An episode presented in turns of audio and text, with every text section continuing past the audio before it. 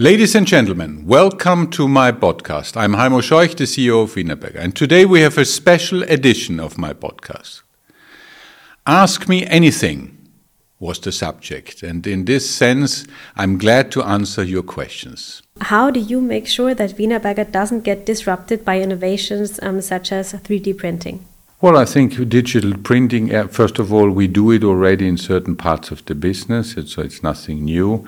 Um, if I take innovations as such, being a company that is active, that is creative, and where we stimulate innovation, I think that's the first uh, step forward, and therefore you can uh, ensure that you don't fall backwards you need you need with all the, the colleagues that we have either in the marketplace or in management monitor very carefully what's out there. You know we are active in more than 30 countries so we have a lot of ears on different developments and we exchange our views regularly in meetings when we come together. And as i said earlier being together in an office means that we share things. If you are only sitting at home you will never learn about the innovation do you see blockchain as a solution for reliable storage of construction data? Um, and do you have running projects that build a vendor independent storage for products and projects in the architecture, engineering, and construction sector? Well, you know, there's a lot of uh, things going on right now and good ideas. Uh, we will see what comes out of that. You know, I give you an example. Uh, for example, let's move a little bit towards the digital planning. Everybody said uh, five years ago, BIM, that means the information technology that helps people to plan uh, all sorts of aspects of the construction, will take over. We will only do digital planning. I can tell you I'm doing currently two projects at home with working in, in my houses, and uh, nobody uses this. Yeah, and I just talked to the leading partner of a consultancy firm worldwide active uh, the other day, last week in Vienna, and I know him for a lot of years. And he said to me, Mr. Scheuch, I need to confess, I was preaching BIM for 10 years. Now I'm renovating my house and nobody uses it. So what I'm trying to say is we need to be open-minded. We need to keep our ears open and, and experience certain things, but we shouldn't overreact. Yeah, we should uh, we should actually do our business well. In certain parts, Wienerberger is leading in the digital change uh, process. Keep in mind that more than 70% of order intake today of this group with 5 billion turnover is done digital already. Yeah, and we have millions of inquiries coming over our websites and leads that we create afterwards. So there's a lot going on, and I think step by step we will change our behavior, our change of interaction with different stakeholders. But we we must not be always the first mover and make all the bad experiences that other make. We can take advantage of those first. How does Wienerberger handle increased complexity in and outside? Um, being flexible itself, being agile, being very, very fast. I'm a strong believer that, uh, you know, Wienerberger must not become an administrative body. Yeah, I'm fighting against this every year and every month and every minute. Um, we have grown a lot, as I said, uh, the last 10 years from about 1.5 billion turnover to now over nearly 5 billion. So it is always risky for a company that is growing, getting bigger, to have too many administrative processes and to be slower. And therefore, you need uh, this process of uh, change in the company, continuous change, continuous adjustments, because you need to be close to your customer the closer that you are to your customer, the quicker you can react and change and adapt. This is key. What happens if there is no more clay left?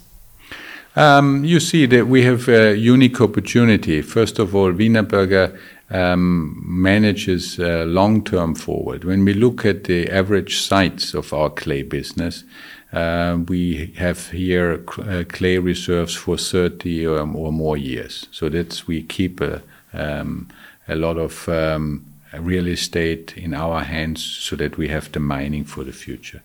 Clay is something where you find abandon. So it's not something very rare because it's actually the earth at the end of the day. And if I may make two or give you two examples, in the Netherlands we use river clay. So it naturally it re, uh, come it comes there because of the rivers take the clay to the to the to the down uh, to the Netherlands from the Alps, for example, and we use it and create new uh, habitats for for animals. And uh, last but not least, you can reuse clay very easily. So if you have, um, for example, waste or material from destruction, when you tear down buildings, we can use clay and bring it back to our production. So it's a circular economy that we can easily live. What do you think about the influence of high energy cost and labor shortage in the facing brick segment? Could the slim brick cannibalize the facing brick? First of all, I think there are two different subjects: energy cost and uh, and labor shortage.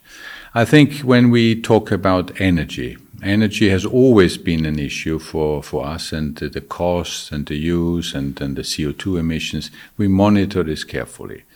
When you look back, the last more than 10 years now, we continuously have reduced the energy consumption. In the last uh, 10 years, 20%.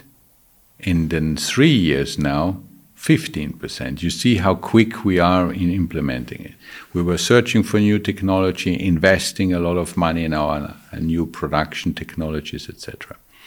Now we have dematerialized uh, our facing bricks. They come, become uh, thinner, obviously, less body to burn, and we will change certainly certain aspects of production during the next couple of years. Electrification could be one, uh, hydrogen could be one, where we use different resources to become energy sort of neutral and, in the sense, CO2 emission free.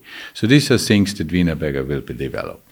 So I don't think that uh, the thin brick application is a major threat to the to the classical facing brick. Facing brick will become a little thinner, that's certainly, and, and less, less material.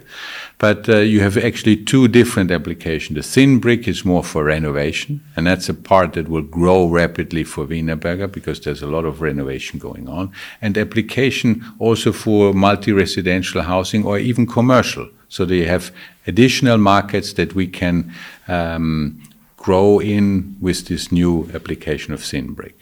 So this is for the thin brick and the facing brick. The another and the, the energy. The other one is uh, skilled labor. I think you know when you look at uh, this. Yes, you have in certain countries shortage of uh, bricklayers, or it's difficult to get them, etc. However, I think there are new means gluing bricks together faster, prefabricated elements, and also robotization. Keep in mind that we have now developed two concepts together with external partners for robots. I'm very positive that probably in a couple of years we can use for very standardized process also robots on the construction side.